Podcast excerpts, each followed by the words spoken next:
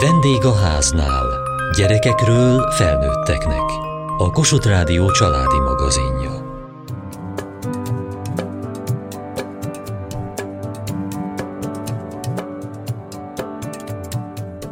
Miről döntsön a kisgyerek, s miről kérjük a véleményét. Mikor érdemes családi kupak tanácson megbeszélni a család közös ügyeit, napi rendet, szokásokat?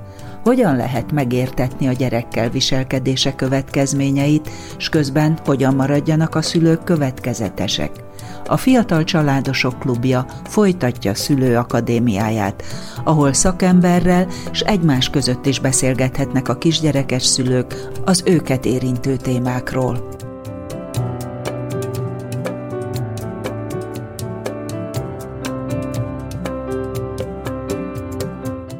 Hát egy gyakorló szülőként így két kisgyerekkel, egy három és egy hat évessel azért nehezített a pálya, és szükségünk van azért néhány kis munícióra. Elég sok könyvet is vettünk, könyvtárból is, innen-onnan ismerősök illetve meg is vettünk, és olvasgatjuk ezeket, illetve hát jó jön ilyenkor egy kis muníció, amit a pszichológus hölgy nyújtott most felénk. Talán a legjobb praktika, ami megmaradt erről a beszélgetésről, egyrészt a következetesség, másrészt a dicséretnél, hogyha dicsérjük a gyermekünket, akkor az, az is következetesen dicsérjük, tehát ne csak egy alkalommal vagy két alkalommal, hanem ha mindig legyen ez a megerősítés, hogy jól csináltad, ügyes voltál, ez volt. A napi rend betartása azt észrevettük, hogy az borzasztóan fontos, tehát ha kicsúszunk valami miatt az ebédidőből, az alvásidőből, az adott programokból, akkor elcsúszik az egész nap, és akkor problémák lehetnek, így magatartásbeli, fáradtság, stb. stb.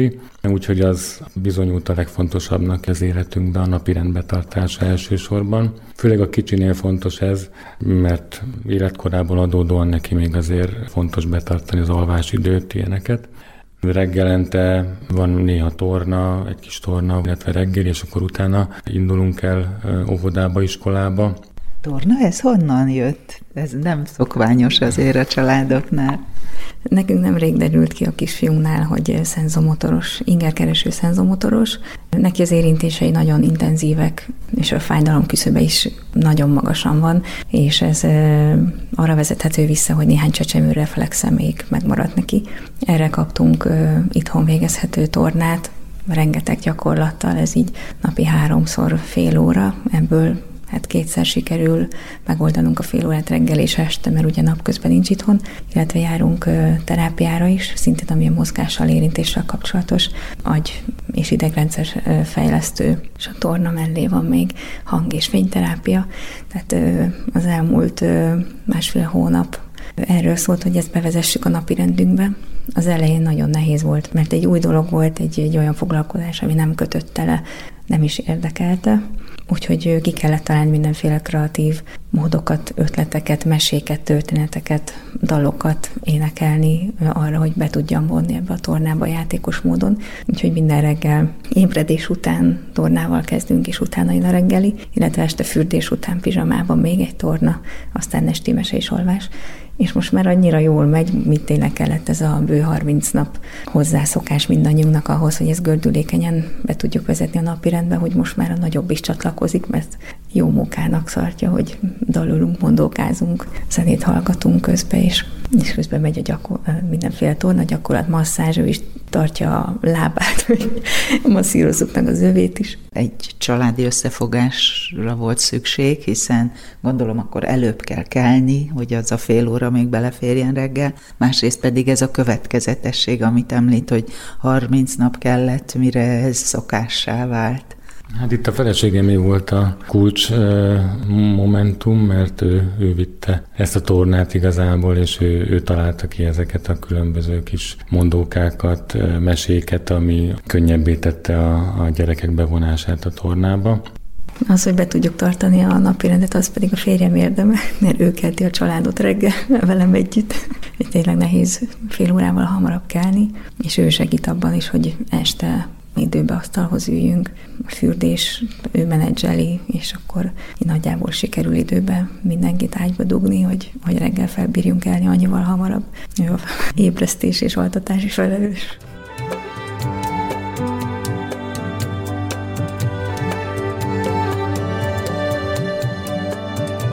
Hogyan született meg ez a foglalkozás, ez a beszélgetés sorozat, Árent Anna, pszichológus.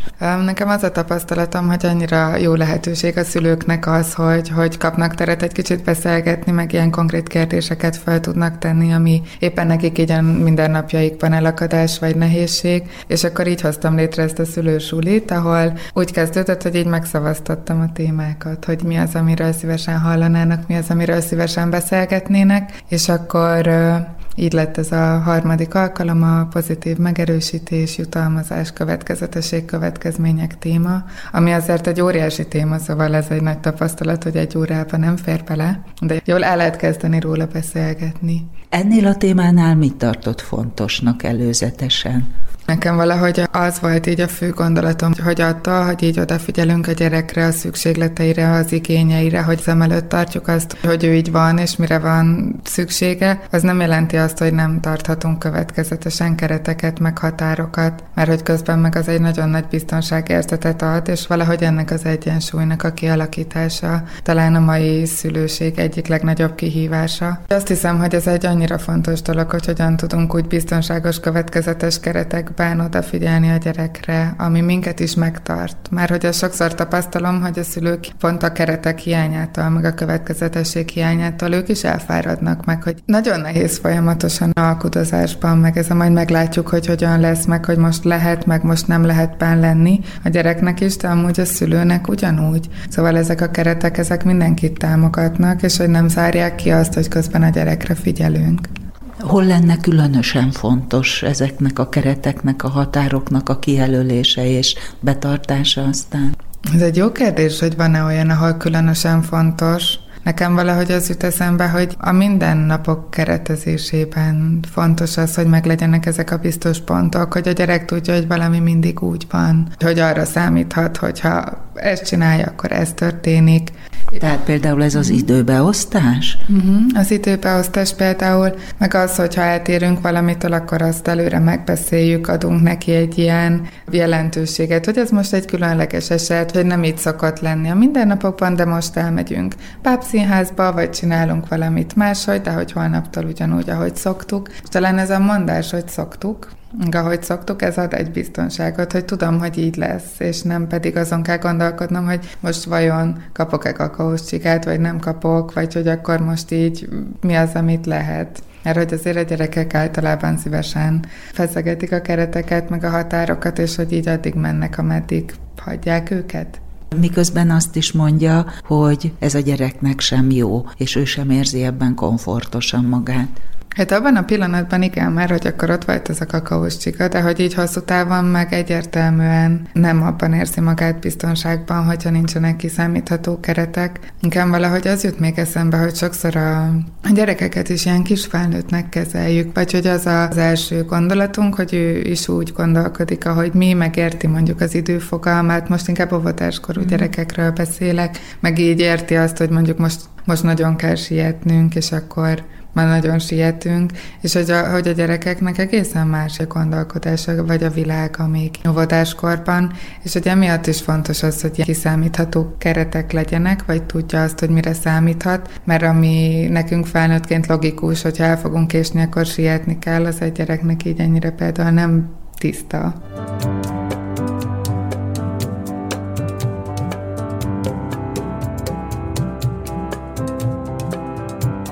A Fiatal Családosok Klubja, FICSAK már ősszel is online formában, az idén pedig személyes formában a szülőakadémiát szervez azért, hogy a szülők mindennapi kérdéseire, apróbb, nagyobb elakadásaira a legjobb szakemberek tudjanak válaszolni, és velük lehessen beszélgetni ezekről a témákról. Kis Marianna, Ficsak alelnöke. 2023-ban elindult a Ficsak Szülőakadémia újabb öt alkalmas előadás sorozata, amelyet célunk, hogy olyan szülőkben felmerülő kérdésekre segítsünk választ adni, amelyek elősegítik a család élet harmóniáját, a gyermekek testi-lelki fejlődését. És eh, ahhoz, hogy önfelett és harmonikus gyermekkor tudjunk biztosítani gyermekeink számára, ahhoz időnként szakemberek megbízható tanácsaira, iránymutatására, véleményére van szükségünk. És mi minden szülői korosztálynak szeretnénk irányt mutatni, segíteni előadásainkkal. Hogy jönnek be a korosztályok, mert itt most ugye egy óvodás korosztályt és szüleiket célozták meg? Igen, igen, minden gyerek más, és minden család más és más, és most az első négy előadásunkhoz kizárólag személyesen lehet csatlakozni, ugyanis itt a program magában foglal kiscsoportos beszélgetéseket, egyéni problémák feltárását, felvetését, személyes tanácsokat és útmutatást is. Itt a tavaszi időszakban még három előadásunk lesz az óvodáskorú gyermekek szüleinek a részére. Budapest 11. kerületében a Szent második János Pál Iskola Központ óvodájában. Későbbiekben pedig még tervezünk egy előadást, ahol iskoláskorú gyermekek problémáira keresik majd a választ legutóbbi előadásunkon az esti elalvás témája merült fel, ami ugye nagyon sok kisgyerekes családban problémát okoz, és nagyon sok időt elvesz a szülők esti én idejéből, és a, valószínűleg a következő februári előadásunk témájában ezzel fogunk foglalkozni csak az odajáró óvodások szülei számára elérhető ez, vagy bárki jöhet erre? Bárki csatlakozhat, legfrissebb információkért meg tudják látogatni a Ficsak Facebook oldalát, a Ficsak Szülőakadémia Facebook oldalát, illetve a www.ficsak.hu weboldalt, és itt mindig az aktuális programokról tudnak tájékozódni, nem csak az óvodába járó gyermekek szülei, hanem külső szülők is.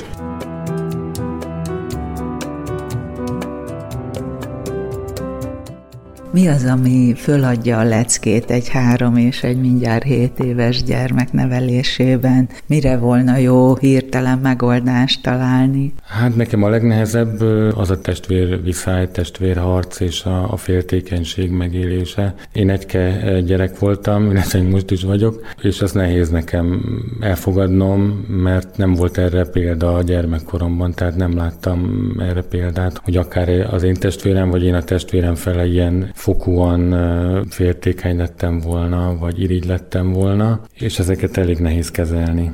Miket csinálnak?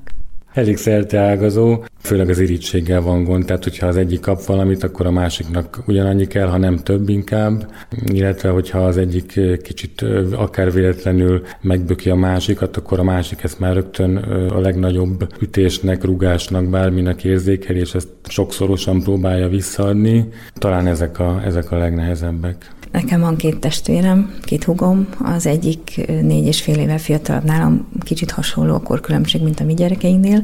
Számomra egyáltalán nem újdonság ez a testvérháború, mert mi is így nőttünk fel, hogy kerülfordul, összevesztünk, és a nagymamám meg a szüleink mindig mondták, hogy hát milyen testvérek vagytok, hogy nektek számítanatok kell egymásra, és segíteni egymást, ha nagyok lesztek, és egymásra lesztek utalva, és így ez előttem van, hogy, hogy tényleg most felnőttünk, és ott vagyunk egymásnak, tehát így számomra azért nem annyira akasztó, mert tudom, hogy van kilátás, van, van pozitív fény az alagút végén, hogy mire felnőnek, addigra túl lesznek ezen. De nagyon nehéz tényleg látni, hogy patika mérleggel mérik, hogy ki mennyit kapott, hány szem zizi került a, a kis pohárkába, vagy hány száz spagetti tészta a, a bolonyaihoz, tehát ilyen tényleg abszurd dolgokon képesek összevitatkozni, és ezt nagyon nehéz úgy lecsillapítani, hogy megéreztetni velük, hogy mind a kettőjüket egyformán szeretjük, és nem szükséges nekik ezen aggódniuk, vagy rivalizálni, mert ezek apróságok, és a fontos dolgok azért nem ezen múlnak. Melyik őjüknek fontosabb? Hát úgy tűnik, hogy az idősebbnek ő kegyvesztetnek érezte magát valószínűleg a kis testvér érkezésével. Megszűnt az egyeduralom, ahogy mondani szokták, osztozni kellett a figyelmen. Ez újdonság volt számára, és szerintem a mai napig aggasztja. Néha meg is kérdezte, mostanában már nem, de egy, egy évvel ezelőtt még kérdezgette, hogy kit szeretünk jobban, és úgy várta a választ, hogy mit reagálunk rá. Csak akkor nyugodott meg, mert mondtuk, hogy mind a kettőket egyformán szeretjük, ez számára nem volt megnyugtató, úgyhogy azt szoktam neki mondani, hogy téged három és fél éve régebb óta szeretlek.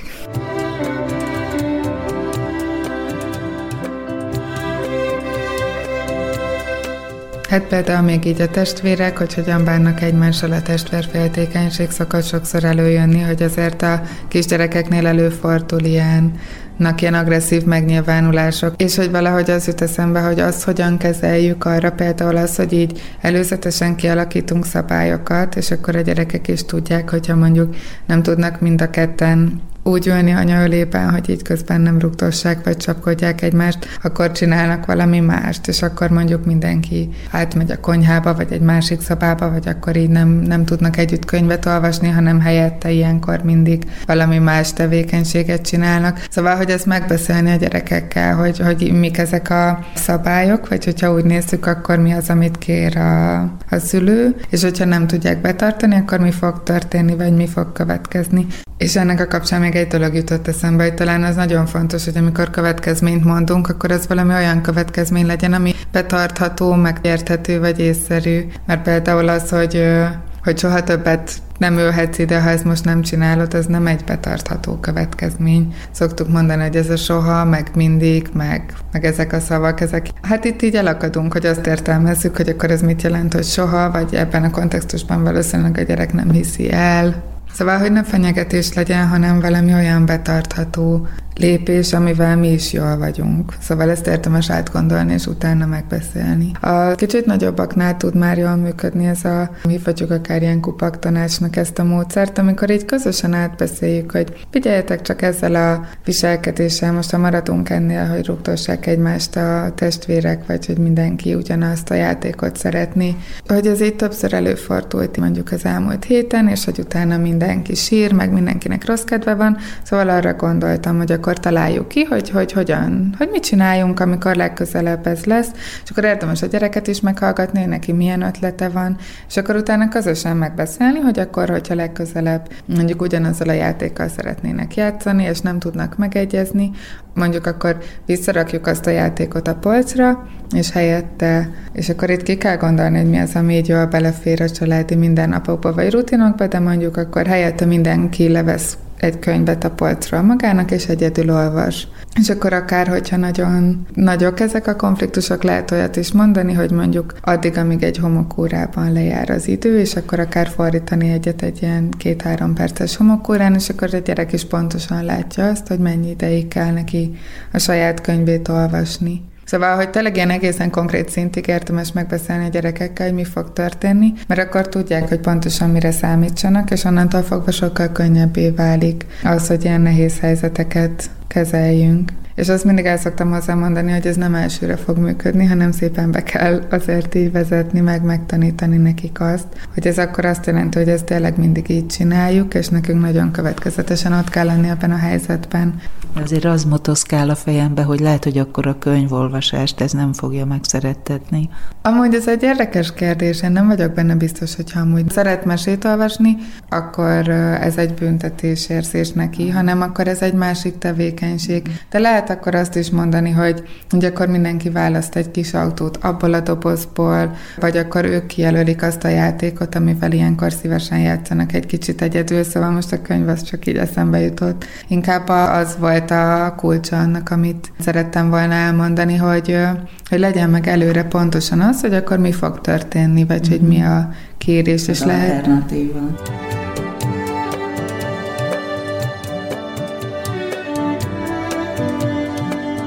Úgy éreztem, hogy szükségem van egy kis támogatásra, mert az utóbbi időben nem túl jó paszban voltam, meg vagyok és muszáj volt mindenképp kimozdulnom, mert régen én nagyon mentem sokfele, és kíváncsi voltam, hogy miről lesz szó. Én egyedül nevelem őt, és csak akkor tudok kimozdulni itthonról, amikor mondjuk az apukájában van hétköznap, vagy pedig amikor hétvégente el szokta vinni. Ezért nagyon korlátozottak ezek a, az idők, amikor mondjuk egy ilyen előadásra el tudok menni. Mióta vannak így? 18 hónapos kora óta. Mekkora Négy éves. Volt-e konkrét témája ezzel kapcsolatban, hogy határok, keretek, következetesség, pozitív visszajelzések? Igen, mert az ember egy idő után mindig megkérdőjelezi magát, hogy, hogy ez most így tényleg jó, hogy biztos jó, hogy, hogy nem akarja elrontani a dolgokat. És ugye mivel nincs mellettem egy apuka, egy társ, ezért pont jó az ilyen alkalom is, ahol mondjuk össze tudok ülni másokkal is, és meg tudom hallgatni az ő véleményeket, az ő tapasztalatukat, és nekem is lehet egy ilyen visszaigazolás, hogy van, amit lehet, hogy nem jól csinálok, változtatni kellene rajta, vagy pedig van olyan, amit jól csinálok, és tudom, hogy ez így jó. Gondolom jól meg kell szervezni, hogyha ketten vannak, hogy mi hogyan történik.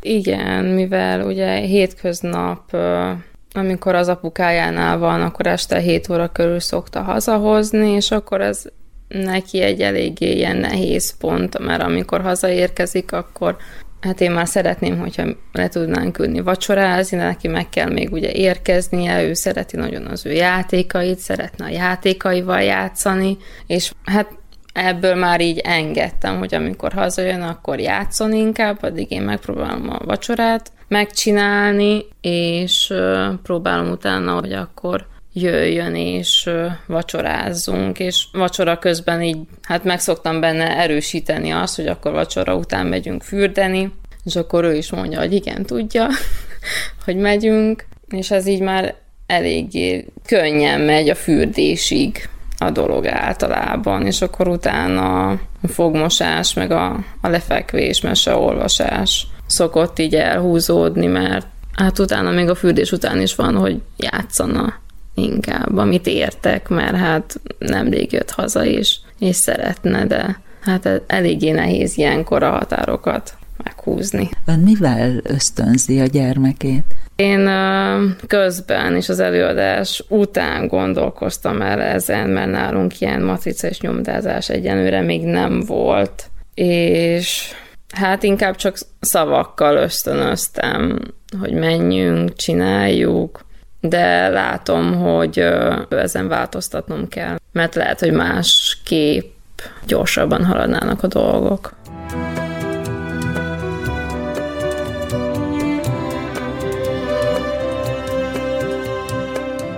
Keretek, határok, pozitív megerősítés. A Ficsak Szülő Akadémiáján jártunk.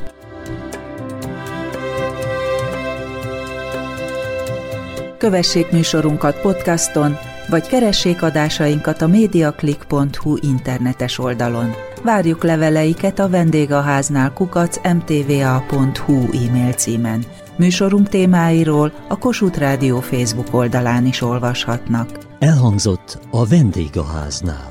A szerkesztő riporter Szendrei Edit, a gyártásvezető Mali Andrea, a felelős szerkesztő Hegyesi Gabriella. Hamarosan a déli krónika következik.